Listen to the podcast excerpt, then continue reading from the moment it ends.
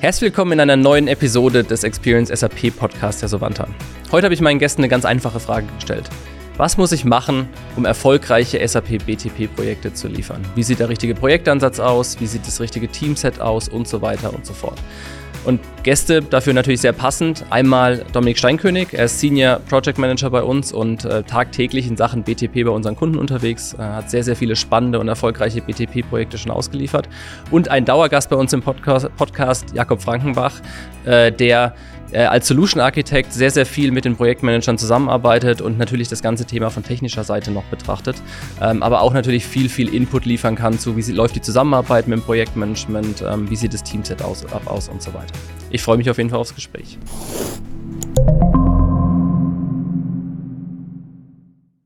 Hallo Dominik.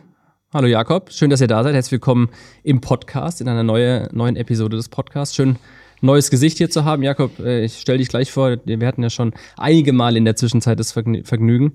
Ähm, neuer Gast heute Dominik äh, Steinkönig, äh, Senior Projektmanager bei uns ähm, und ähm, ja, erzählt, erklärt auch gleich äh, das Thema von heute. Wir wollen heute einfach mal das Thema äh, Projektansatz, erfolgreiche Projekte auf der, auf der BTP, in der SAP Cloud äh, einen Tick tiefer legen und einfach mal sehen, okay, was, was was gibt's da Besonderes, auf was muss man da achten.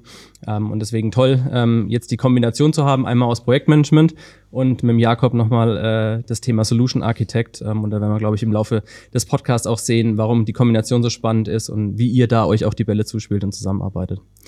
Aber vielleicht, Dominik, mal ganz kurz erstmal in deine Richtung. Vielleicht erklärst du mal kurz so das, die, die, die Rolle, die du, die du bei der Sovanta hast, ähm, auch dem Kunden gegenüber und wie so das Thema Projektmanagement bei uns, bei uns aussieht. Ja, gerne. Also ich freue mich auch hier zu sein, äh, endlich mal im, im Podcast. Äh, hör den auch regelmäßig. Ähm, ja, Rolle Projektleitung oder Projektmanager bei der Sovanta ist, glaube ich, bisschen anders als das äh, in anderen Firmen ist, äh, weil wir sehr, sehr stark ähm, auch abseits des ganz normalen Projektcontrollings, äh, der Arbeitspaketplanung und so weiter auch in die ähm, Konzeptionierung mit reingehen, zusammen mit dem Designteam, mit der Entwicklung äh, und da sozusagen ja 360 Grad die Anforderungen mit analysieren als Projektleiter, also nicht nur die reine Planungssicht des Projektes äh, äh, machen, sondern ja wirklich aktive Ansprechpartner für den Kunden auch in der Konzeption sind. Ähm, ja, ich glaube, das fasst das ganz gut zusammen. Also schon auch eine deutlich beratendere Rolle in ja, vielen genau. Stellen wahrscheinlich, ja, absolut. oder? Aber du hast gesagt, okay, Arbeitspakete, Konzeption, da natürlich gleich mal der Ball in Richtung, in Richtung Jakob. Äh, da ist natürlich viel auch deine Rolle im Solution Architecture, äh, als Solution Architect hier bei uns, zu sagen, okay, wie, wie sehen die Anwendungen am Ende des Tages richtig aus? Wie plant man sie dann auch in der, ähm, in der Entwicklung ein? Ähm, vielleicht da schon mal ganz kurz, wie, wie ist denn so die Zusammenarbeit? Also wie, wie läuft denn das tagtäglich ab? Also gibt es da eine klare, klare Aufgabenverteilung? Macht ihr sehr, sehr viele Dinge einfach zusammen? Ähm, oder wie, wie sieht da die, die Verteilung aus? Mhm. Genau, also auch erstmal Hallo von mir. Freut mich auch wieder mal hier zu sein. ähm, genau, ähm, ja, also grundsätzlich arbeiten wir da schon im, im Projektgeschäft schon, schon eng zusammen. Also es ist jetzt auch nicht so, dass das komplett getrennte Rollen sind. Natürlich hat schon jeder so seine Schwerpunkte. Ähm, Dominik als Projektmanager ist stärker im Bereich wirklich Planung, so auf organisatorischem Level, Abstimmung mit den Kunden, da in der Kommunikation zu sein, so Verständnis einzuholen, was sind Erwartungen an die Timeline zum Beispiel. Ähm, natürlich bin ich dann auch mit im Boot, äh, bin da auch dann mit Dominik wiederum, auch teilweise direkt mit den Kunden in Abstimmung, dass wir dann gemeinsam drauf schauen. Aus meiner Sicht dann auch nochmal stärker Richtung Technologie, ähm, nicht unbedingt jetzt, was sind die einzelnen Arbeitspakete auf Code-Ebene, aber ja, auf, auf uh, High-Level zumindest, okay, was sind die Abhängigkeiten? Also wo haben wir Abhängigkeiten unterhalb verschiedener Applikationen? Zu, zu Backend-Systemen beispielsweise, dann also wo, wo haben wir Integrationspunkte, wo ich dann auch wieder, sage ich mal, wo meine Schwerpunkt Aufgabe auch darin besteht, dann dort, sage ich mal, mit den Technikern der auf, auf Kundenseite in Kontakt zu gehen, zu verstehen, okay, was sind denn da eure Systeme, wie sehen die Schnittstellen aus, welche ähm, Anforderungen gibt es da Richtung, ähm, ja, welche, welche Regularien müssen eingehalten werden, mhm. ähm, genau, welche, wer, wer ist für welche Bereiche zuständig, Genau, um dann daraus dann auch für das, das Entwicklungsteam Aufgaben abzuleiten, okay, also auf, auf High-Level-Ebene zu sagen, das ist unsere Architektur, unsere Applikation, die wir entwickeln, platziert sich hier in dieser Landschaft, mhm. die deployen wir so, betreiben wir so. Die soll sich so integrieren mit dem, mit dem an, mit anderen Systemen außenrum, soll sich synchron, asynchron über ein Eventbus, was auch immer ver, verbinden. ähm, genau, auf der Ebene praktisch, dass dann auch die Lösungen, die Anforderungen in das technische ähm, Konzept zu, über, äh, zu überführen und mhm. das dann wiederum dann auch in die Entwicklung zu geben. Also Dominik, wenn du technisch aussteigst, kannst du es dann einem, einem Jakob einfach guten Gewissens weitergeben. Genau, aber ich würde schon auch sagen, dass äh, so eine, so eine ja, rudimentäre technische Voranalyse, bevor ich den Jakob überhaupt erst äh, anfrage, dann, dann oft auch schon durch mich äh, stattfindet. Ähm, also ich erinnere mich an die an Anfangszeit in, in Projekten, als ich, als ich auch bei der Savanta angefangen habe vor sechs Jahren. Ähm, da bin ich mit ganz tollen Designs äh, aus dem Design-Team und Requirements auf die Entwickler und die Jakobs dieser Projekte äh, äh zugegangen. Ähm, die sind einem dann ganz schnell um die Ohren geflogen, weil naja, vieles einfach doch nicht zu Ende gedacht war, viele Fallstricke. Ähm, das hat man halt über die Jahre doch dann gelernt, ähm, worauf gilt es zu achten. Und ich glaube, da sind viele Kunden auch äh, oft dankbar, ähm, die, sagen wir mal, in einer Situation, wie ich vor sechs Jahren waren, oft mhm. fern von Entwicklungsprojekten äh, jetzt plötzlich ähm, ja Anwendungen mitgestalten sollen. Ähm, klar haben die da noch nicht so die Detailtiefe, ja, wie soll ein Feld aussehen, wie soll das funktionieren, welche Abhängigkeiten hat das wohin. Also ich glaube, da haben wir aus, aus Projektleiter-Sicht bei der Sovanta doch sehr, sehr gutes Gespür, um viele Fragen vorab schon zu klären, auch schon mit, den, mit dem Design-Team, ja, die sind da auch schon sensibilisiert. Das heißt, das, was dann, glaube ich, tatsächlich beim Jakob ankommt, sagen wir mal als finales Konzept, User Story, Mockup, wie auch immer, das ist schon ganz gut aufgereibt. Fliegt uns manchmal immer noch um die Ohren, aber man, alles kann man jetzt auch nicht vorher äh, irgendwie rausfiltern. Aber ich glaube, das ist schon ähm, ja, viel präziser, ähm, als das oft oder früher auch der Fall war. Mhm. Ähm, ich glaube, das ist ein großer großer Vorteil bei uns zum einen und auch, sagen wir mal, so, so grundsätzliche Ideen, wenn ich mir was ausdenke, wie, wie das funktionieren könnte, da ist natürlich schön, wenn man ja, ein, ein Jakob oder generell Solution Architect oder ein ganzes Dev-Team eben hat, dass man konsultieren kann und sagen, hey, klappt das so ähm, mhm. oder bin ich ja gerade auf dem Holzweg? Ja, da, da ist jetzt keine Riesenanalyse, die da stattfindet. Das ist ein Zehn-Minuten-Gespräch und dann kann ich eine andere Richtung einschlagen für ein Konzept ähm, mhm. und, und einen Vorschlag wieder ausarbeiten, der dann besser ausreift. Ja, und das ist eigentlich so unser Zusammenspiel. Ähm, klar, wenn das Ding mal ausgereift ist und auch der Jakob irgendwo sagt, äh, das könnte funktionieren oder das, das geht in die richtige Richtung, dann fängt so die Detail-Solution-Architect-Arbeit äh, mhm. An, wo wirklich alles ausdefiniert wird, Arbeitspakete gestaltet und so weiter. Genau. Aber da höre ich schon zwei Sachen raus. Also einmal so dieses Thema, jeder hat ein, ein Stück ein Verständnis auch für das Aufgabenfeld des anderen. Also du ein technisches Verständnis, du eine Ahnung, wie Design funktioniert, UX funktioniert, wie Projektmanagement funktioniert, wie der Kunde tickt.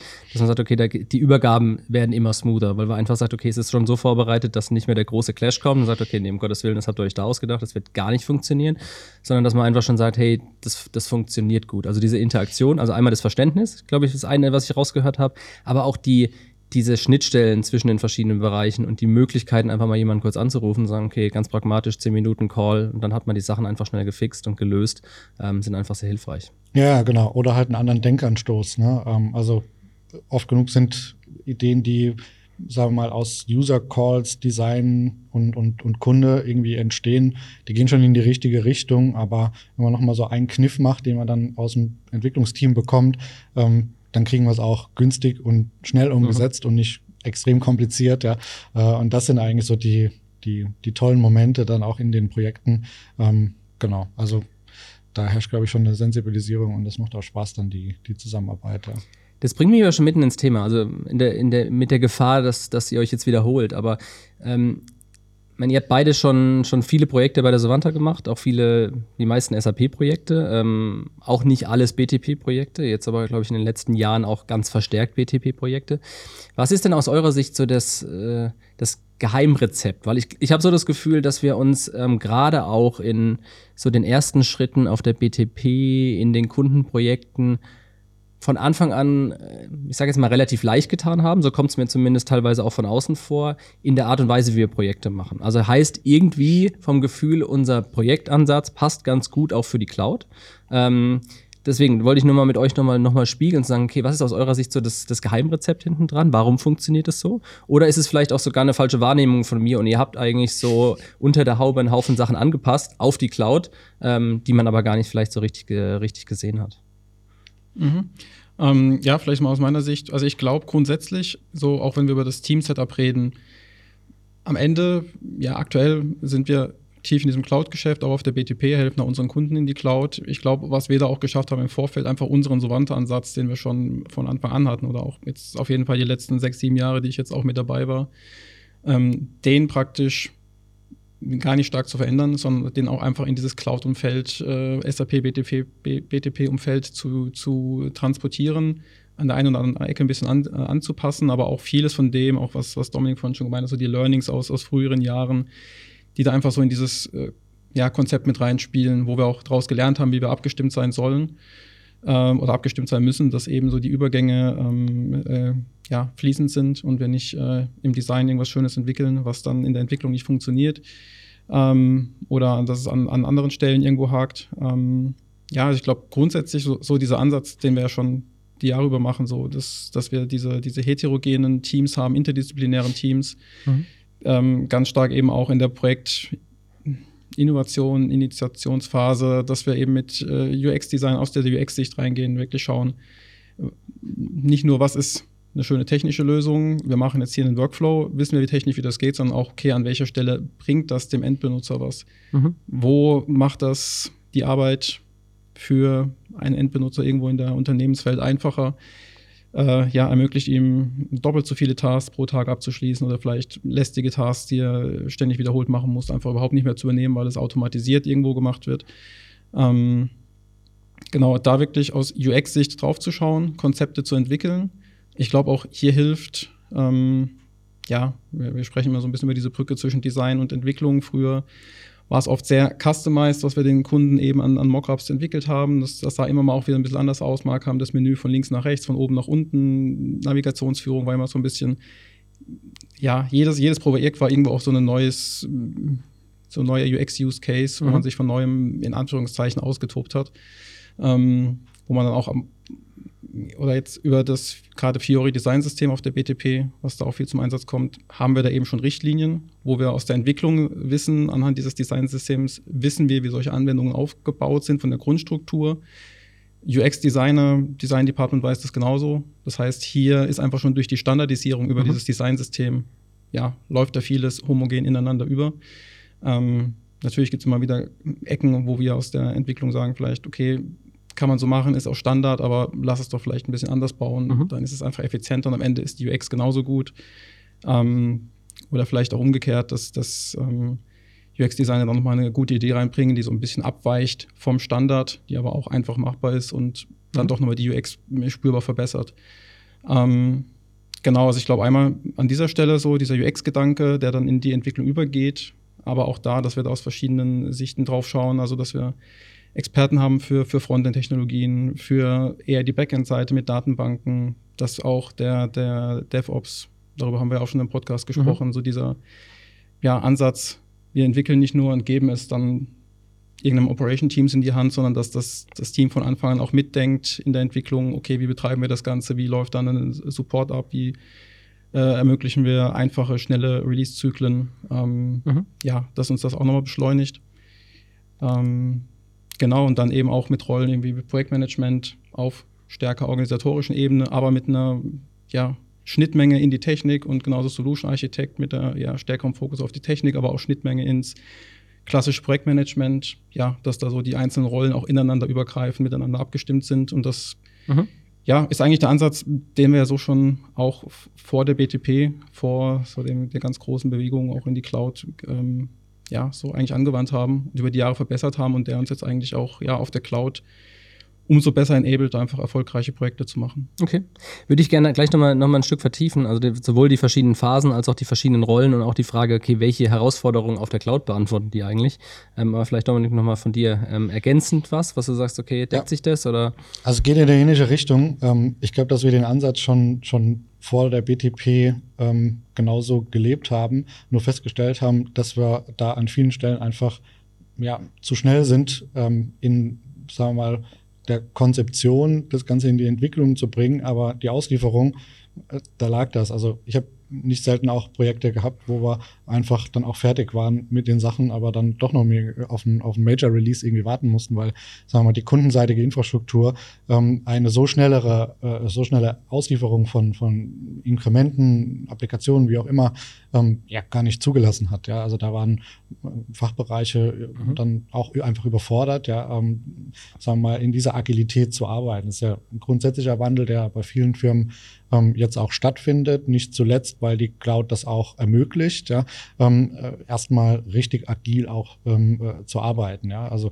viele sind da doch noch im, in, in diesem Lastenheftmodus, äh, große Arbeitspakete und so weiter, weil die Infrastruktur lässt es ohnehin nicht anders zu, dann können wir uns auch Zeit lassen, ähm, das Ganze zu machen. Aber dieses Fail Early, dass wir einfach schnell auch mal was ausliefern und, und das mit End-Usern äh, äh verproben, ähm, bevor wir ein Riesenkonzept machen und eine Riesenanwendung entwickeln, die doch am Ziel vorbeischießt. Das war ja schon immer unser, unser Credo auch bei der Sovanta, aber oft gar nicht so lebbar, außer vielleicht in der Testphase. Aber tatsächlich eine Produktivnutzung, die sich ja dann doch auch nochmal unterscheidet ähm, von den Testcases, die vielleicht vorab von spezifischen Fachbereichsmitarbeitern erstellt wurden. Ja, aber die breite Masse, die lebt eine Anwendung dann doch nochmal ganz anders ähm, in der Nutzung im, im Produktivalltag. Und dieses Feedback äh, von den Endnutzern, das kriegen wir jetzt viel leichter durch, durch sagen wir mal, schnelle Deployments, Continuous äh, Deployment, Pipelines, die einfach wir automatisch Releases machen können, wo wir ähm, das Ziel genau steuern können, wann es notwendig ist. Ja, sage ich mal auch für Hotfixes und so weiter. Ähm, und äh, da, da gab es auch genug Situationen, äh, äh, wo wir den Jakob oder das Team irgendwie angerufen haben und gesagt, okay, wir müssen das jetzt schnell entwickeln, verproben und dann auf die mhm. Produktionsumgebung schieben. In vielen anderen Projekten gar nicht möglich gewesen, ja, ohne da wochenlang noch. Okay. Äh, also heißt, unser Projektansatz war auf Geschwindigkeit ausgelegt oder ist es schon die ganze Zeit, aber wir profitieren jetzt sogar noch von der Cloud, weil wir sagen, wir wollten von, von Anfang an eigentlich User-Feedback haben. Mein großes Credo von uns immer, den Nutzer mit ins Boot holen und sagen, genau. okay, wir, wir müssen am Ende des Tages entscheidet ja der Nutzer, ähm, ob es angenommen wird, ob es gut ist, ob es funktioniert. Wir versuchen das ja in unserem Ansatz immer sehr stark mit vorzudenken und vorzuplanen. Aber am Ende des Tages ist die Wahrheit natürlich, wenn der Nutzer die Anwendung in der Hand hat.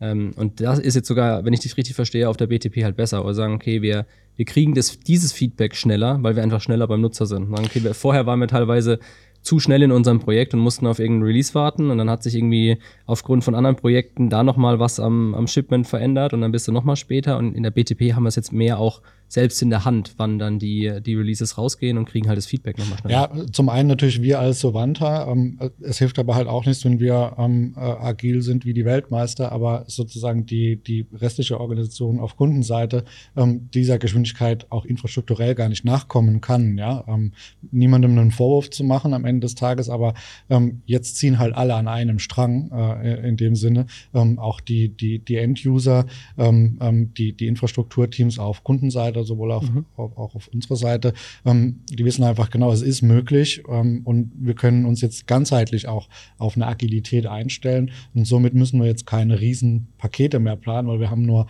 einen Shot pro Quartal, um was zu releasen, ja, sondern wir können releasen, wenn wir fertig sind oder äh, wenn ein Inkrement fertig ist, ein, ein Baustein fertig ist äh, und können das dem Nutzer dann auch viel, viel schneller zur Verfügung stellen. Und das ist, glaube ich, jetzt der große Vorteil, ähm, den wir mit der BTP haben. Auch generell mit Cloud-Projekten, äh, auch anderen Services, aber speziell mit der BTP ähm, ist das, glaube ich, ein mhm. Riesenvorteil. Ja. Mhm. Vielleicht noch ja. ergänzend dazu, also sehe ich auch so, dass genau einmal Cloud, BTP und Sign-Enabled also diese, diese, wirklich die, die Dinge noch schneller am Ende beim Endbenutzer ähm, ankommen zu lassen, dass der das erproben kann, aber auch genau dieser Aspekt Agilität, dass das auf beiden Seiten uns als Dienstleister und auf der Kundenseite immer mehr auch gelebt wird, sicherlich durch die Cloud beschleunigt. Und ja, also ich merke das auch stark, wenn ich so die Entwicklung der letzten Jahre so reflektiere, dass ich habe ja bei Sovanta immer auch schon auch in agilen Kundenprojekten gearbeitet Oft war es dann aber trotzdem ein Projekt, das war zwar agil genannt, das war ein Sprint organisiert, aber am Ende stand im Januar fest, was wir bis Dezember ausliefern wollen. Ja. Also es war, ja, ja mhm. die Agilität hat gereicht bis hin, wir organisieren in Sprints, machen vielleicht dann noch ab und zu mal so alle vier Wochen ein Planning-Meeting oder eine Review, aber der Scope stand eigentlich fest und auch dieser Aspekt, ähm, dass, dass die Cloud uns da auch enabled, Dinge einfach sehr viel schneller beim Endbenutzer ankommen zu lassen.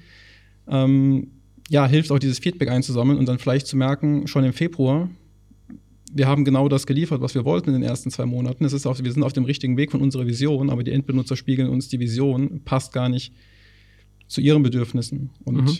dann kann ich nur umsteuern oder habe einen ja, viel, viel geringeren ja, Verlust dadurch, Verlust an Arbeitszeit, die ich den, den ja dann doch, wie sich zeigt, falschen Weg eingeschlagen habe, als das dann hinten dran nach so einem Wasserfallprojekt nach ein, zwei Jahren zu merken und dann wieder bei Null zu starten. Ähm, ja, mhm. und das merken wir, ist ja von der technischen Seite enabled uns halt die Cloud, aber ja, bringt auch dieses Mindset immer mehr dann auf, auf Kundenseite äh, zur Geltung, okay, lass halt wirklich mal nicht alles von Anfang bis Ende durchdenken, sondern das wirklich als iterativen Weg betrachten, zusammen mit den Endbenutzern regelmäßig diese Schleifen zu haben, Feedback zu sammeln und dann zu entscheiden, auch anhand der Entwicklungen, die sich dann auf Business-Seite, auf Prozessseite oder Prozessebene in der Zeit ergeben, ja, regelmäßig zu spiegeln und den, die, die Wegrichtung ja, agil anzupassen. Mhm speziell auch, du hast vorhin schon gesagt, ähm, mit dem Fiori Design System stellen sich halt viele so grundlegende Fragen gar nicht mehr, weil vieles einfach auch schon da ist. Ähm, das sind natürlich auch Komponenten, die ähm,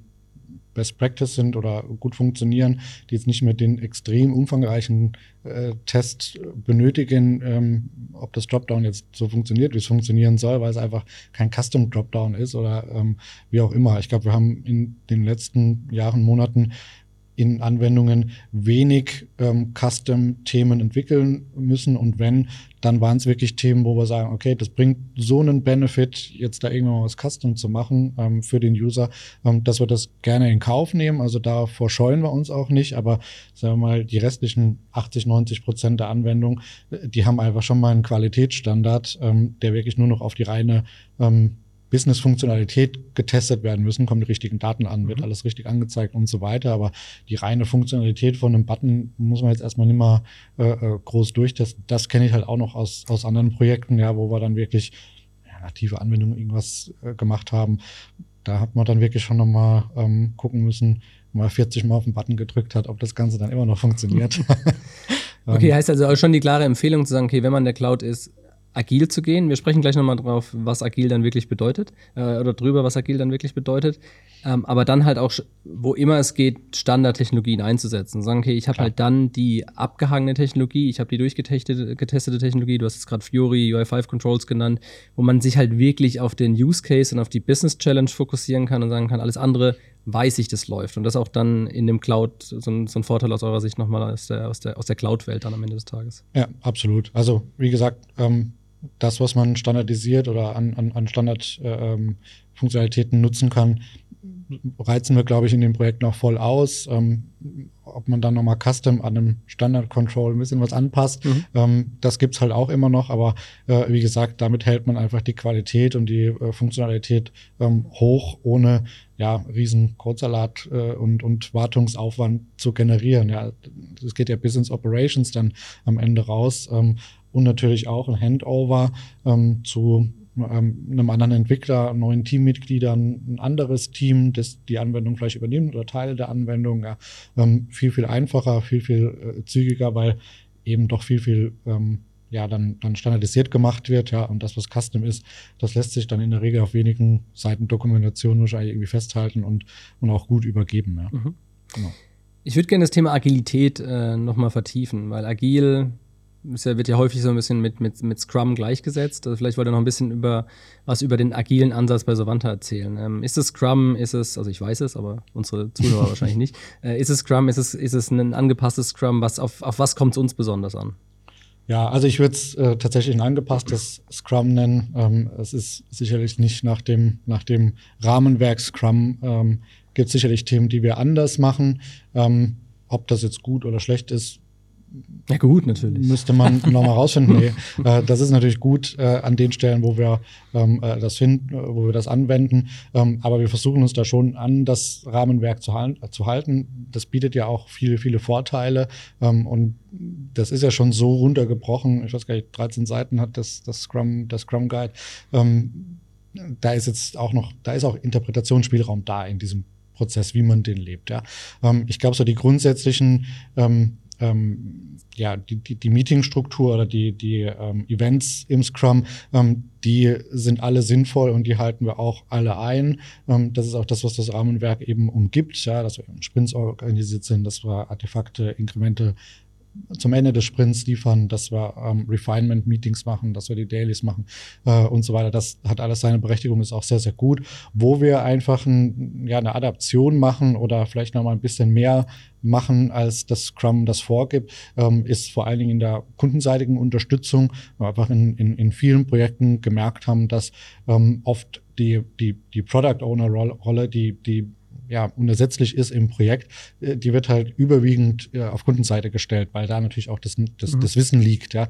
Ähm, jetzt stellt aber eine, eine, der Kunde selten einen Product Owner Fulltime irgendwie für das Projekt ab, um alle User Stories zu schreiben, um alles richtig zusammenzufassen. Oft ist da auch vielleicht keine ähm, Erfahrung in einem agilen Scrum-Projekt, äh, einem Software-Projekt generell äh, äh, vorhanden, äh, wo wir dann einfach ganz stark zusätzliche Rollen, wir nennen das Proxy Product Owner oder Product Owner Support, ähm, ähm, und da einfach unterstützend eingreifen und sagen, hey, wir stellen dir jemanden zur Seite, der unterstützt dich in der Formulierung der User Stories. Bist du mhm. Vielleicht da auf eigenen Beinen stehst, ja, oder wenn du es von der Kapazität her nicht nicht schaffst, ja, weil einfach noch andere Baustellen auch da sind, ähm, dann übernehmen wir das auch gerne, ja. Ähm, Hauptsache diese Rolle äh, in, wird in der Gänze ausgefüllt, ja. Ähm, und äh, ich glaube, das ist das Entscheidende, ähm, auch in, in früheren Scrum-Projekten, wo wir das noch nicht gemacht haben, weswegen wir es eingeführt haben, ähm, war das eben genau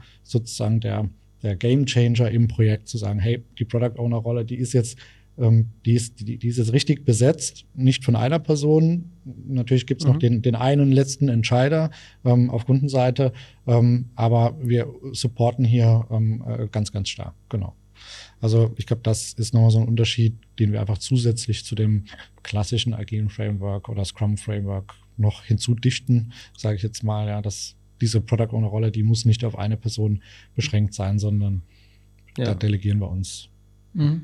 Ja, ich habe auch immer so das Gefühl, dass wir da einen, einen recht pragmatischen, äh, agilen Ansatz haben und sagen, okay, der hat sich einfach über die Jahre so ein Stück rauskristallisiert, wo genau solche Sonderrollen wie so ein Proxy-PO, was ich auch ein spannendes Konzept halt einfach nochmal rausgefallen sind. Wo ich immer noch sehe, mein Gefühl, dass wir natürlich auch in Richtung unserem sehr userzentrierten Ansatz nochmal ein paar Anpassungen machen mussten, sagen, okay, wir arbeiten sehr visuell am Anfang, wir haben eigentlich klassischerweise eine, eine, eine Konzeptphase, eine Designphase, wo man einfach auch schon mal sehen kann, prototypisch, was man bekommt, was ja so in meinem Verständnis von klassischem Scrum auch nicht drin ist, wo man einfach ein paar Anpassungen machen muss, auf, um auf unsere Arbeitsweise, die uns am Ende des Tages wirklich erfolgreich gemacht hat, ähm, auch, auch dann, dann einzuwirken und hinzuwirken.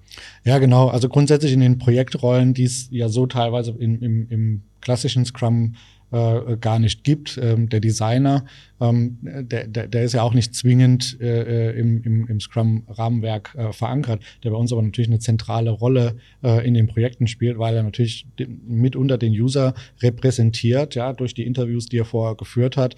Ähm, ähm, genau, und da gehen wir äh, noch mal ein bisschen auch auf das, das neuere Scrum sozusagen auch mit ein. Jeder, der Value schafft, also Mehrwert schafft im Projekt, äh, um am Ende das, das, das Richtige zu liefern für den User, ähm, der ist für uns auch der klassische Developer sozusagen, ähm, der an diesem Projekt arbeitet. Und da haben wir einfach an, an verschiedenen Stellen ähm, mit dem Proxy-PO, ähm, der gleichzeitig der Designer ist, äh, sprich, der hilft bei der User Story Formulierung und erstellt aber auch das Design äh, und spiegelt das mit dem Product Owner oder mit mir, mhm. dem, dem, dem, Projektleiter, der eben stark in der Konzeption dann auch verankert ist und dem Entwicklungsteam wieder. Ähm, und das kann eben auch ein fertiges Inkrement am Ende von einem Sprint sein. Ähm, was, was greifbar ist, ja, also ein fertiges Konzept mit allen ähm, Dingen, die dazugehören. Genau. Mhm. Mhm.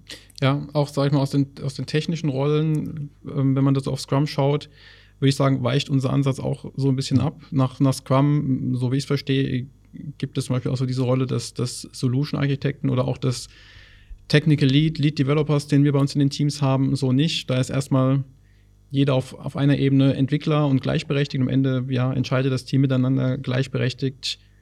Ja, und idealtypisch kann jeder alles im Team, kann jeder jeden ersetzen. Ähm, grundsätzlich stellen wir das nicht in Frage oder wir versuchen jetzt auch nicht künstlich Hierarchien zu erzeugen, dass irgendwo ein, oben ein Solution Architekt sitzt, der, der ähm, ja, instruiert den, den Lead Developer und der sagt dann unten auf der untersten Ebene den Entwicklern, hier schreib jetzt die und die Zeile Code. Ähm, aber wir merken schon auch einfach da nochmal so ein bisschen ähnlich wie dann auch UX-Designer den, den PO unterstützen, da auch in das Team nochmal so als Spezialrolle reinkommen, einfach sagen, die haben, der UX-Designer hat beispielsweise die Kompetenz, einfach da nochmal den, den User genau zu vertreten, da Ent Entscheidungen ja auch zu oder Diskussionen zu, zu führen, wie gestalten wir die App, wie ist dann die, wie sollte die Userführung sein, was, ja, wie sollte praktisch der von, von UI-Seite, UX-Seite der Aufbau sein und genauso einfach, dass wir eine gewisse Guidance auch nochmal über jemanden, der auf einem höheren Level als Solution Architekt auf die Themen hat, der ja neben dem Tagesgeschehen der Entwicklung auch vielleicht so ein bisschen über die nächsten Iterationen hinaus und das, das große ganze Bild im, im Blick hat, da auch schon mal vorfühlt, auch vielleicht bei verschiedenen Stakeholdern, okay, wir wollen jetzt zukünftig mal dieses oder jenes System integrieren oder diese Funktionalität reinbringen. Was bedeutet das, äh, da in diese Abstimmungen reingeht? Und auch über einen, einen Lead-Developer da einfach nochmal jemanden haben, der nicht äh, alle Verantwortung bei sich bündelt und die den, den, den, den Entwicklungskollegen abnimmt, aber einfach da auch nochmal ja, mit seiner Erfahrung auch ja, so eine Art Mentoring in die Teams mit reinbringt. Wir haben uns auch schon über die Savanta Academy unterhalten, die jetzt letztes Jahr gestartet ist, gestartet ist. Also, dass wir auch einfach darüber nochmal jemanden reinbringen, der ja auch jüngere Kollegen, unerfahrenere Kollegen anleitet, ihnen ja hilft, praktisch auch schneller in die Projekte reinzukommen, da ähm, sich auf einen ja, höheres Level zu entwickeln, voranzukommen. Ähm, ja, und der eben nochmal so zusätzlich auch Verantwortung übernimmt aus der Erfahrung heraus, okay, ich, äh, der beobachtet dann nochmal so ein bisschen auch den Fortschritt der Sprints, äh, hat dann nochmal das bessere Verständnis, okay, wann muss man wo vielleicht nochmal pragmatischer jetzt ähm, eine Lösung durch die Tür bekommen, einfach, dass sie dann zum richtigen, äh, zum richtigen Zeitpunkt ähm, auch implementiert ist, äh, beim, beim Kunden ankommt, weil auch im Scrum-Kontext Deadlines und feste Timelines gibt es immer mal wieder, was ja auch absolut valide ist. Ähm, genau, das ist dann nochmal so ein Stück weit Verantwortungsumverteilung, ein Stück weit auch Bündelung, aber eben auch mit dem Ziel, ähm, ja, dadurch das Team insgesamt schneller zu machen und jeden im Team auch persönlich äh, praktisch in der Entwicklung zu fördern. Mhm. Jetzt sind wir schon mitten im Thema drin, ähm, vorhin schon gesagt. Es gibt, ich glaube, ein, was ich raushöre und was ich auch immer wieder mitbekomme, ein Erfolgsrezept ist die, dieses, dieses interdisziplinäre und die richtige Zusammenstellung der Teams. Ähm, wir haben jetzt schon einige Rollen genannt, den Solution Architecture, äh, Architect genannt, äh, den UX-Designer genannt, natürlich den Developer genannt, äh, Projektmanager. Vielleicht nochmal so zusammenfassend, was, was braucht man aus eurer Sicht alles oder wie sind unsere Teams aufgebaut, neben den Rollen, die schon genannt worden sind, ähm, wo wir sagen, okay, das ist mal das, das Setup, die brauche ich, um eigentlich erfolgreich in der Cloud zu sein und erfolgreich ein, ein Projektteam hier zu staffen. Haben wir schon alle gehabt oder fehlt noch jemand? Ja, Operations könnte man noch nennen. Mhm. Ähm, das könnte natürlich auch durch, den, durch das Team gemacht werden oder gemanagt werden. Ja, aber grundsätzlich bei, bei größeren Projekten, die dann auch eine große Nutzeranzahl haben, macht es natürlich absolut Sinn, äh, noch jemanden zu haben, der ähm, ja den operativen Betrieb dann auch überwacht, äh, sich um Inzidenz kümmert. Ähm, ja, erster erste Anlaufstelle für den Endnutzer dann äh, auch zu sein, äh, um, um eine Fehleranalyse anzugehen. Ja, ähm, ja grundsätzlich haben wir, glaube ich, alle Rollen ähm, äh, genannt. Ähm, es braucht natürlich irgendwo einen, einen, Hauptverantwortlichen, der, sagen wir mal, den Business Need irgendwo ähm, versteht und kennt. Ähm, aber den wollen wir einfach wie so ein ja, wie so ein Transformer, der immer mehr Superpower bekommt, äh, enablen, ja. Also einmal mit der technischen Seite, mit der Projektorganisation, ähm, auch im, im Hinblick auf Scrum, wie organisiere ich einen, Backlog, ja, ähm, was sind eigentlich Story Points, äh, wie macht man das, wie, wie schätze ich das ein? Ähm, der, der auf Kundenseite hat hat man bei der Savanta dann einfach immer jemanden, der die richtigen Antworten auf, auf diese Fragen stellt, auch wenn man vorher noch kein Softwareprojekt ähm, mhm. gemacht hat und noch kein agiles Projekt gemacht hat und Scrum vielleicht noch gar nicht kennt. Ja? Ähm, und so enablen wir eigentlich die, die, die, die Kundenseite immer mehr in diese in diesen Kontext auch reinzuwachsen ja ähm, und das merkt man auch in, in, in vielen Projekten eigentlich fast allen ähm, dass ich am Anfang immer sehr, sehr viel zu tun habe und ähm, so peu à peu immer weniger, was immer ein gutes Zeichen ist. Wenn der Projektleiter wenig zu tun hat, dann scheint alles ganz gut zu laufen. Ähm, also man versucht sich so selbst ähm, langsam, aber sicher obsolet zu machen und das dann in die richtigen Rollen zu überführen. Und das ist eigentlich ein ganz gutes Learning, ähm, den Kunden auch zu enablen, solche Projekte zukünftig ähm, äh, noch besser auszuschmücken, ähm, aber natürlich immer die Möglichkeit hat, äh, auf, auf uns als ja, kleine Superpower äh, zurückzugreifen, ähm, ob es jetzt Designfragen sind, Operationsfragen, Solution Architect, Entwicklerfragen ähm, oder Projektorganisation, da sind wir eigentlich immer, es ist immer jemand da, der mhm. sich darum kümmert und den Gesamtprojektkontext versteht. Und das ist, glaube ich, das Wichtige. Also wir reden jetzt nicht immer nur über ein kleines Inkrement, sondern ähm, das ist, glaube ich, der, der entscheidende Punkt. Ähm, der Jakob kennt im Projekt alles von Anfang bis Ende und was darüber hinausgeht, was so die Vision ist. Das gleiche gilt für mich, das gleiche gilt für ein Designteam, das im gleichen Projekt arbeitet, ja. Und so können wir halt einfach auch vorausschauend ähm, gut beraten im Projekt und alles hinten raus steuern. Ja, das ist dann gar nicht mehr so, das, das geht dann wieder in den mhm. klassischen Scrum-Ansatz. Ich habe so das Gefühl, dass das Beraten einfach das entscheidende Stichwort an der Ecke ist, dass wir sagen, okay, wir denken mit, wir nehmen einfach nicht, also es ist keine keine Auftragsarbeit im Sinne von hier ist es, bitte entwickelt es für mich äh, auf der BTP, sondern es ist von vorne bis hinten einfach ein Begleiten, häufig auch ein Zusammenarbeiten mit dem Kunden, auch sagen, okay, auch mit gemischten Teams teilweise, was wir auch schon ähm, häufig genug gemacht haben, aber wir sagen, okay, wir fühlen uns auch verantwortlich, wir fühlen uns für das Projekt verantwortlich und ja, denken für alle mit äh, und beraten auch für alle mit. Das kann der, das Business-Szenario sein, was man eigentlich realisiert, ja. wo man sagt, okay, man hilft dem äh, Product Owner oder man stellt sogar den Product Owner in Unterstützung. Das sind die Designer, die das hinterfragen, was, was vielleicht schon im, in den Köpfen des Kunden drin ist. Ähm, und sagen, okay, ich habe da schon eine Idee und man challenge die nochmal und kommt vielleicht gemeinsam auf ein noch besseres Ergebnis. Aber das ist natürlich auch das Thema Solution Architecture, wo man sagt, man kennt den Kunden oder man guckt sich auch die Gesamt-IT-Infrastruktur an, man denkt mal zwei, drei Releases weiter, auch zwei, drei Applikationen weiter und rennt dann nicht später potenziellen Probleme, sondern kann sie von vornherein schon mitdenken. Und dieses über den Tellerrand des eigenen Projektes, des eigenen Bereiches schauen, ist, glaube ich, was, was, was sehr stark diesen Ansatz auch auszeichnet. Ja, genau. Und der Vorteil ist natürlich auch, dass die, die genannten Rollen, Personen äh, von Tag eins dabei sind. Ja, also ähm, äh, es gibt maximal vielleicht einen Sales-Termin, der, der ohne ähm, die spätere Projektleitung und den, den äh, Lead-Developer ähm, und Designer stattfindet. Aber danach sind sozusagen alle relevanten Akteure äh, von Tag eins äh, äh mit dabei im Projekt. Ähm, kennen die Entstehungsgeschichte, die Hintergründe, warum kam es zu diesem äh, Termin, warum wir als Sovanta, ähm, was erwartet der Kunde von uns. Ja?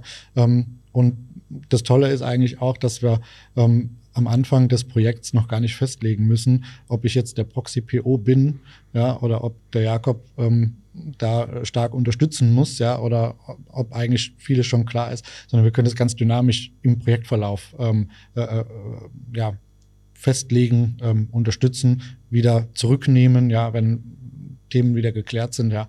Also man kann, man, man agiert immer so als, als, als Puffer, als jemand, der im, dem Kunden dann wirklich super auch unter die Arme greift und ähm, da hilft, wo es nötig ist. Ähm, genau. Und wenn das nicht benötigt wird, dann ist das auch in Ordnung. Ähm, mhm. Genau. Ich würde gerne noch eine Rolle ergänzen, bevor jetzt, äh, jetzt gerade, da wir auch über den, den Sovant-Ansatz sprechen, ist, bevor die, die Kollegen sauer werden, wenn sie hier den Podcast anhören und sich fragen, wann, wann kommen wir in die Reihe. Also jetzt gerade bei Sovanta haben wir dann eben nochmal mit unseren Data Engineers, Data Scientists mhm. natürlich auch nochmal eine Kerngruppe, die wir jetzt, glaube ich, auch indirekt mit Solution Architektur, Architecture und mit Entwicklung auch abgedeckt haben, aber wo wir natürlich auch nochmal je nach Projektkontext ähm, spielt auch nicht in jedem Projekt eine Rolle, aber die dann auch nochmal gerade auch zu, in der Beginnphase von so einem Projekt mit reinschauen. Also wo kann man auch dann nochmal über ja, trainierte Modelle über, über ja, Data Pipelines mit einer Data Integration, zum Beispiel auch auf der BTP, äh, auch im Integrationskontext arbeiten. Also auch unser Data Lab in, arbeitet jetzt nicht nur rein mit dem Trainieren von Modellen und äh, KI, da ist auch starker Fokus auf den Workflow-Thematiken, auf ja, Prozessoptimierung, Prozessautomatisierung, das damit reinspielt. Also mhm. aus der Sicht haben wir dann nochmal Leute, die dann auch da so aus dieser Perspektive mit draufschauen je nach Projektkontext, je nachdem, welche Rolle es spielt. Ähm, genau, finde ich aber auch nochmal eine, eine wichtige, erwähnenswerte Werte Rolle, die auch eben in diesen Teams ähm, häufig mit da, dazugeholt wird, mit ergänzt, ähm, um da mhm. auch nochmal zu unterstützen, auch einen UX-Designer zu unterstützen. Okay, wie kann man hier mit Machine Learning, mit Prozessoptimierung, Automatisierung ja, tatsächlich mal Mehrwert schaffen für den Endbenutzer. Ja, mein Gefühl ist aber auch, dass wir sagen, wir haben eigentlich zwei Möglichkeiten. Wir haben entweder, und das sind ja beides Arbeitsmodelle, die wir auch, die wir auch haben, entweder ein relativ fixes Team, wo wir sagen, wir haben potenziell verschiedene Projekte in dem Team und dann können wir uns noch Kompetenzen dazu holen. Wie du sagst, jetzt mal ein Data Scientist, Data Scientistin für einen Projekt, wo das benötigt wird, so der eine Ansatz. Ähm, oder wir haben eben ein Team, was dann optim optimiert ist auf das konkrete Projekt, was wir machen wollen. Also wenn wir sagen, okay, wir wissen von vornherein, es ist ein Data Science Projekt, wir wissen von vornherein, es ist ein Workflow Projekt, wird das Team auch in der Struktur ein Stück anders aussehen als jetzt das Gesamtteam. Also ich glaube, die, die, die Grundrollen sind immer besetzt. Also es gibt immer den Solution Architect und es gibt immer die, die Developer, die sind einmal eher äh, vielleicht extension-mäßiger ausgeprägt und einmal mehr äh, in, Richtung, in Richtung Data Science ausgeprägt. Aber die Grundstruktur ist die ähnliche. Trotzdem schaffen wir es, die, die Teams dann auch zu optimieren auf das, was wirklich, wirklich benötigt ist. Und wir sagen, okay, die kennen sich aus mit Workflows, also setzt, stellen die sich, stellen wir das Team mal, mal ein bisschen anders zusammen als vielleicht im, im Grundsetup. Ja, also ich wage mich jetzt auch in ein, in ein Themengebiet vor, wo ich vielleicht nicht, nicht reingehen sollte, aber ähm, ich habe auch das Gefühl, ähm, äh, jetzt wo wir auch nochmal stärker BTP-Projekte machen, dass es wesentlich einfacher geworden ist, ähm, ähm, vielleicht technologiefremde Personen, also ja keinen klassischen UI5-Entwickler oder SAP-fernen Entwickler ähm, auf dieses BTP-Framework irgendwie aufzurampen. Also ähm, wir haben große Teams, äh, die wir, die wir aktuell äh, koordinieren mit, mit BTP-Projekten, ähm, wo wir einfach auch einen großen Ansturm haben an, an ähm, Ressourcen, die wir brauchen. Ähm, und ich erinnere mich noch an Stuffing-Meetings. Äh, äh Christian, da warst du auch mit dabei, ähm, wo er gesagt hat, der kann aber das nicht, dafür kann er das und dafür kann er das. Und diese Fragen stellen wir kaum noch, wenn es um das Thema BTP geht, sondern da wissen wir einfach, okay, wir haben unsere Leute, es ist egal, was die eigentlich jetzt im, im Backend vorher gemacht haben. Ähm, wir haben ein, ein, eine schnelle äh, Herangehensweise, um die Leute ähm, ähm auch auf dieses Cap Framework ähm, ähm dann auch aufzurampen. Ähm, und das war auch nochmal so ein, so ein Enabler, ein Gamechanger für mich als Projektleiter zu sagen, cool, ganz neue Leute. Also ich muss jetzt nicht mal den, den ABAP-Entwickler irgendwie anfragen und äh, hoffen, dass er Zeit hat äh, ähm, und, und, und schauen, dass wir ihn irgendwie vielleicht aus einem anderen Projekt doch nochmal so ein bisschen rausfräsen können, sondern man hat irgendwie jetzt so den, den full-blown Zugriff auf diese Wanta-Kollegen, die ja äh, alle gut sind und ähm, ja, kriegt da, kriegt da eine viel, viel breitere Masse rein und natürlich auch ganz andere äh, Blickwinkel. Also haben jetzt auch in, in, in aktuellen Projekten äh, zwei oder drei Kollegen aus dem Data Science Team, ja, die, die relativ schnell, weiß gar nicht, was die haben, Python dann oder was die, ähm, wo die ihren mhm. Schwerpunkt haben, aber ähm, das scheint ja recht ähnlich zu sein. Ähm, die haben mal super schnell aufgerammt, das, das hat ich, gefühlt keine Woche gedauert. Ähm, und dann waren die arbeitsfähig, ja, um, um wirklich auch Mehrwert im Sprint zu schaffen, fertige Inkremente zu liefern, ja. Ähm, und solche Personen äh, und, und, Teammitglieder dann zu haben, äh, mit einem Data Science Background, mit einem anderen Technologie Background, ja, mit der Brille dann auf, ähm, das ist natürlich Gold wert, weil die kommen natürlich auch mit Ideen um die Ecke und sagen, Mensch, da könnte man das mal probieren, das wäre ein cooler Use Case. Ähm, also da kann man echt aus dem Vollen schöpfen. Jetzt, das kannte ich so aus ähm, Non-BTP-Projekten überhaupt nicht. Ja. Da gab es feste Leute, ABAP-Entwickler, UI5-Entwickler, letzte Team mhm. und los geht's. Ja, genau. mhm. ja ich glaube, ein Stück weit haben wir die Trennung schon noch. Also auch, es gibt immer Kollegen, die ja. sind stärker aufs Frontend, aufs Backend fokussiert, aber ja, insgesamt haben wir uns da schon jetzt die letzten Jahre stark konsolidiert, auch durch die BTP getrieben. Ähm, wir sehen auch einfach jetzt, gut, ähm, UI5 kann ich weniger einschätzen. Ähm, da kenne ich mich jetzt tatsächlich auch nicht so gut aus, aber auch auf, auf Backend-Seite, auf, auf Server-Seite, auf diesem, diesem Middleware-Layer mit dem Cup-Framework merken wir auch einfach, man, wir haben da inzwischen auch Frameworks, die mit, wo man wirklich sehr, sehr effizient, auch mit sehr wenig Code, den man schreiben muss, wirklich die, die, ja, am Ende die Lösung zu implementieren. Ähm, was es natürlich auch leichter macht, da Leute zu enablen, die dann nicht äh, jahrelang investieren müssen, um dann tief in oder ja ein bisschen die letzten Tiefen in der Programmiersprache eines äh, supermächtigen Frameworks einzusteigen, sondern ja, gut, ich, am Ende ist trotzdem CAP ein, ein, mächtiges Framework, das, das vieles im, im Kontext der BTP liefert, auch wenn es Richtung Integration geht von anderen, von externen mhm. Services. Ja, aber vieles funktioniert einfach sehr leicht. Man muss wissen, wie es geht, aber auch dafür haben wir dann eben unsere internen Knowledge Exchanges, unsere, unsere Akademie, nicht nur für Juniore-Einsteiger, auch für Quereinsteiger aus anderen Disziplinen. Ähm, ja, und am Ende dadurch, dass wir so dieses aktuell sehr stark diese eine Ziel-Technologie-Plattform haben, macht es das schon deutlich einfacher, auch die Teams zusammenzustellen, auch einzelne Leute dann zu enablen, als ja, doch in der Zeit, wo wir deutlich heterogener aufgestellt waren, ja. Wo man dann auch nicht nur UI5 braucht und ABAP, sondern dann noch vielleicht Angular, zwischenzeitlich React und dann ein anderes Projekt mit Vue.js, was uns, glaube ich, auch geholfen hat, einfach Erfahrungen zu sammeln in der Webentwicklung, zu, ja, zu sehen, was gibt es, was sind die Vor- und Nachteile, aber uns dann doch auch jetzt die letzten Jahre uns geholfen hat, uns zu konsolidieren auf, auf, einer, auf einer Zielplattform die sicherlich auch nicht für alle Zeiten in Stein äh, gemeißelt ist. Wer weiß, was wir implementieren. In fünf Jahren machen wir vielleicht irgendwelche Frameworks, die die SAP auch bis heute nicht kennt, die noch erfunden mhm. werden müssen. SAP aber, arbeitet wahrscheinlich schon dran. äh, aber nee, äh, nee, absolut. Also äh, ich habe da, wir hatten es ja auch in unserem Technologie-Podcast dazu schon mal, schon mal, was die Vorteile von Cups sind und diese, diese Standardisierung. Ich habe auch das Gefühl, beziehungsweise dann auch noch die Hoffnung, teilweise zeigen die sich die Sachen ja dann auch erst in der Zukunft, aber dass uns das auch in dem ganzen Thema Wartung, Maintenance, Betrieb von Anwendungen helfen wird. Wo wir sagen, okay, wie stellen wir denn sicher, wir sehen es jetzt bei den ersten Themen, die in die Wartung gehen, äh, schon in der Wartung sind, wo wir sagen, es ist halt leichter, Dinge auch zu übergeben, Dinge auch dauerhaft zu maintainen, mal noch einen Bug zu fixen. Man sagt, okay, die Dinge sind standardisiert. Ich habe einen viel größeren Pool an Leuten, die sich damit auskennen, die dann auch einfach mal eingreifen können. Also ich sehe eine, massive Chance auch in dem gesamten Projektansatz und dem sagen wir mal, Application Lifecycle dann in Richtung Wartung, Betrieb massive Vorteile noch zu heben, dadurch, dass wir eben diese, diese Gleich, Gleichartigkeit und die Standardisierung haben. Genau, einmal im Betrieb und Wartung der Anwendung, aber auch beim jeweils Start neuer Projekte, mhm. weil wir einfach eben ja nicht, nicht jedes Mal aufs Neue das, das Rad neu erfinden, sondern ja, die Schablone liegt in der Schublade, wie man das Rad baut und äh, der jeweilige Solution Architekt, äh, Entwickler, auch immer dann zuständig ist, weil braucht letztlich nur in die Schublade zu greifen, sich den Bauplan rausnehmen, vielleicht an der einen oder anderen Stelle die Schraube anders setzen, was weiß ich. Ähm, und ja, aber das hilft einfach, da schneller voranzukommen und natürlich auch bei der Wartung macht es einfacher, wenn ich zehn Anwendungen laufen habe, die nach, ja, vereinfacht gesagt, Schema F laufen dann warte ich die alle auf die gleiche Art und Weise, als äh, ja, wenn irgendwo eine iOS-App läuft und mhm. die andere äh, Android muss in den Android Store und dann haben wir noch irgendwo was für BlackBerry. Äh, da hat man dann ähm, als Support, äh, als Support Manager auch äh, Spaß dabei und viel zu tun, da dann den Überblick zu bewahren und ständig zwischen den äh, verschiedenen Ansätzen und, und ja, Lösungsansätzen zu switchen.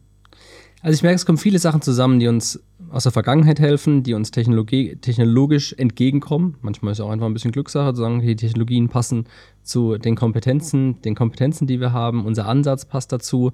Äh, unser Ansatz passt grundsätzlich zur Cloud. Das ganze Thema Geschwindigkeit ist viel größer geworden. Ähm, ich glaube, wir verstehen inzwischen ganz gut, warum wir da ähm, auch wirklich gute, gute Kundenprojekte haben. Was ich jetzt gerne mal machen würde, auch so in Richtung Abschluss des Podcasts kommen, ist zu sagen, okay, was ist denn aus eurer Sicht, jeweils mal einzeln, und ich glaube, ich würde auch mitmachen, so das das Hauptthema, Hauptfeedback vom Kunden, warum oder was sie, was sie überrascht hat, was sie positiv überrascht hat in unserem Ansatz ähm, warum sie auch gerne mit uns zusammenarbeiten ähm, im, im, täglichen Doing, im täglichen Projekt ähm, und wo wir sagen, okay, da unterscheiden wir uns auch vielleicht ein bisschen und stechen auch positiv, positiv heraus. Ich mache mal den Anfang, wenn ich darf. also wenn es okay ist. Nicht, dass ich euch was wegnehme, aber ich will, weil ich einfach gerade so im Redefluss bin. Ich habe das Gefühl, ich habe so wenig Redeanteil gehabt heute. Nee. Ähm, mein Thema ist ganz, ganz, ganz stark die, der, der vordere Bereich, also das Thema ähm, User Experience Design, dieses Thema wow, wie schnell kann ich schon mal sehen. Ist zwar ein altes Thema für uns, ein alter Hut für uns, aber ich glaube immer noch, dass man das da draußen sehr, sehr häufig auch als Feedback gespiegelt bekommt. Wie schnell sehe ich, was ich am Ende des Tages bekommen kann? Äh, ich habe einen Workshop, ich habe einen Design Thinking Workshop, wir haben die Nutzer mit dabei, wir gucken uns die Nutzer an, wir machen Shadowing, wir machen ein bisschen, äh, bisschen Re User Research und ähm, kriegen es auf der Basis hin, eine Skizze zu machen, ein Mockup zu machen, wo die Leute sagen, ah, okay, jetzt kann ich mir vorstellen, was ich am Ende des Tages bekomme, darauf kann ich iterieren und ich kriege ein richtig gutes Gefühl, jetzt in die weitere Projektphase zu gehen. Jetzt erstmal dann in die Konzeption zu gehen, in die Entwicklung zu gehen. Das ist was, was, was bei mir immer wieder ankommt, wo ich sage, okay, für uns gefühlt ein alter Hut, aber ich glaube immer mal wieder wichtig, sich in Erinnerung zu rufen, dass es ein entscheidender für mich Erfolgsfaktor ist, einfach dieses visuelle Arbeiten, dieses schnelle Prototyping. Bin ich voll dabei. Ähm, Würde ich einsteigen ähm, mit einem ähnlichen Beispiel sogar, ein, ein ja, aktuelles Kundenbeispiel. Ähm, mich hat vor, äh, ging Ende letzten Jahres ähm, ein E-Mail erreicht von einem abgeschlossenen Projekt. Das Projekt läuft schon seit ja, einem Jahr ähm, ähm, operativ mit den Endusern. Ähm, äh, ist ein Planungstool für, für, für Mitarbeiter. Ähm, und der Projektleiter auf Kundenseite hat mir da nach einem Jahr Funkstille, Projekt ist erfolgreich geliefert, ähm, nochmal eine Mail geschrieben, ähm, dass er es immer noch beeindruckend findet. Äh, sie haben jetzt gerade neue Change Requests äh, selbst umgesetzt, ähm, nach, nach ähnlichen Methoden, wie wir das auch äh, gemacht haben. Und ähm, was ihn beeindruckt hat, ist, selbst die extremsten Corner Cases äh, konnten mit der zugrunde liegenden Architektur, die wir ähm, damals für das Projekt entwickelt haben, problemlos abgebildet werden in kürzester Zeit. Ähm, das war also so ein Key-Faktor, wo ich sage, ähm, wir waren von Anfang an mit dabei mit der Konzeption. Ähm, es war nicht der Jakob, es war jemand anderes, der diese Architektur gemacht hat. Der, ähm, äh, aber wir haben uns da die Zeit genommen, am Anfang vom Projekt eine vernünftige Architektur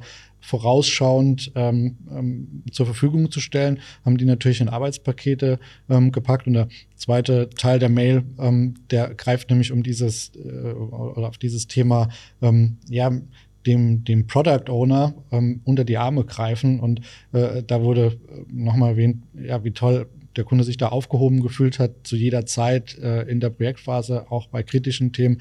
Es war immer jemand da, der ähm, auf die Fragen eine Antwort wusste, egal ob Design, ähm, was ist gut für den User, ähm, was machen wir lieber nicht, architekturell, Projektorganisation, Transparenz im Projekt, wo stehen wir mit bis runter auf die, auf die letzte Arbeitspaketsebene.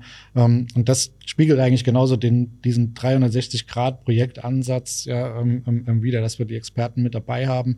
Ähm, deswegen hat mich die Mail auch äh, super gefreut, so nach einem Jahr. Äh, absolut kein Need gewesen, da nochmal was zu schreiben. Ähm, aber das zeigt einfach auch langfristig die Projekte, die wir erstellen, die haben Substanz, die sind gut aufgesetzt, technologisch, aber auch für den Nutzer, um, um auch langfristig Bestand zu haben und nicht nur um ein sechs mhm. Monate Projekt äh, irgendwie abzuhandeln und, und zu liefern und dann sind wir wieder raus. Ja. Mhm. Genau. Also ich glaube, das ist so ein Game Changer gewesen in dem, in dem Bereich. Ja. Immer schönes Feedback, ja. ja. Mhm. Vielleicht noch kurz äh, zur Antwort auf den einen Punkt, den du meintest. Äh, der Solution Architect war nicht ich. Also auch wenn hier in der Runde, vielleicht wenn, wenn der Podcast hier was anderes suggeriert, äh, bin ich nicht der einzige in der Rolle des Solution Architects bei der Savante. Also haben wir, wir laden, okay, ich lade mal jemand anders ein. Kann auch gerne. also ich komme auch gerne wieder. okay. Ähm, nein, äh, natürlich haben wir da noch viele, viele andere äh, Leute, die das äh, mindestens genauso gut machen wie auch wie, wie ich, weil ja anders wir auch diese alleine könnte ich diese Projektmenge ist es sowieso nicht mhm. Bewältigen, die, die wir ja ableisten, ähm, Jahr für Jahr, jetzt gerade die letzten Jahre sehr erfolgreich ähm, auf der BTP. Und ja, so Richtung Feedback von Kunden, also ähm, ja, auch eine, eine Situation, an die ich mich erinnere, im, im letzten Jahr bei einem Kunden, wo wir jetzt auch äh, tief in, in BTP-Themen eingestiegen sind, mit unterstützen in der Entwicklung.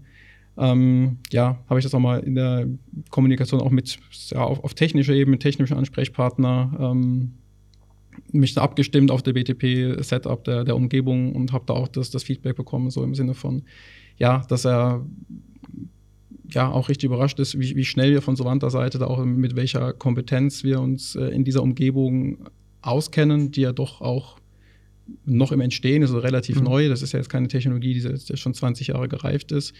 Ähm, ja, mit, mit welchem Wissen wir da, da, reinkommen, auch, auch mit beraten und ja, auch einfach dadurch unsererseits dass das Projektteam, den, den Kunden mit enablen, da einfach wirklich Fahrt aufzunehmen und die Dinge schnell umzusetzen. Ähm, und ja, hat mich natürlich auch gefreut ähm, und bestätigt auch, glaube ich, nochmal, dass wir für uns auch da auf dem, dem richtigen Weg sind. Und auch, glaube ich, so der Ansatz, den du meintest, so die, diese festen Teams, ich glaube, das ist hier ein wichtiger Punkt, dass ja. Ähm, ja, wir wirklich die Projektteams haben, die sich dann dediziert um, um den einen Kunden kümmern, die dann nicht nur technologisch das Verständnis mitbringen, sondern den 360-Grad-Blick auf die ganzen verschiedenen Aspekte, aber auch dadurch mit der Zeit die Projekthistorie natürlich kennen mhm. und ähm, darauf basieren dann auch mit Blick in die Zukunft besser, besser beraten können, als wenn man immer nur so einen kleinen oder so einen Schlaglichtblick auf einzelne Aspekte hat, aber das große Ganze nicht kennt. Und das erreicht man nicht auf die Schnelle, indem man jemanden schnell onboardet, sondern das, das muss einfach wachsen. Mhm. Da muss ein Team mit reinwachsen. Und ich glaube, der Ansatz, ähm, ja, sehen wir in, in, den vielen verschiedenen Projekten, die, die führt, das, das führt zum Erfolg und freut mich dann auch da zu sehen, dass da, da unsere Kompetenz und auch ja, die, die Sinnhaftigkeit von unserem Ansatz ähm, ja, ja, erkannt wird und wertgeschätzt wird. Ja, das positive, positive Feedback bestätigt einen ja da und äh, zeigt, dass man auf dem richtigen Weg ist und dass man den, den eingeschlagenen Weg da, da weitergehen soll. Ja, vielleicht ein letzter Punkt noch, ähm, der uns, glaube ich, immer wieder zugute kommt, ähm, ist einfach so ein gesunder, also bei allem Rahmenwerk ähm, und Regelwerk, dass es, dass es so gibt, dass man sich selbst auch auflegt, ein gesunder Pragmatismus, ähm, wann es wirklich Sinn macht, dieses äh, ähm, die eigens auferlegten Regeln oder auch ein, Scrum-Rahmenwerk irgendwie durchzusetzen.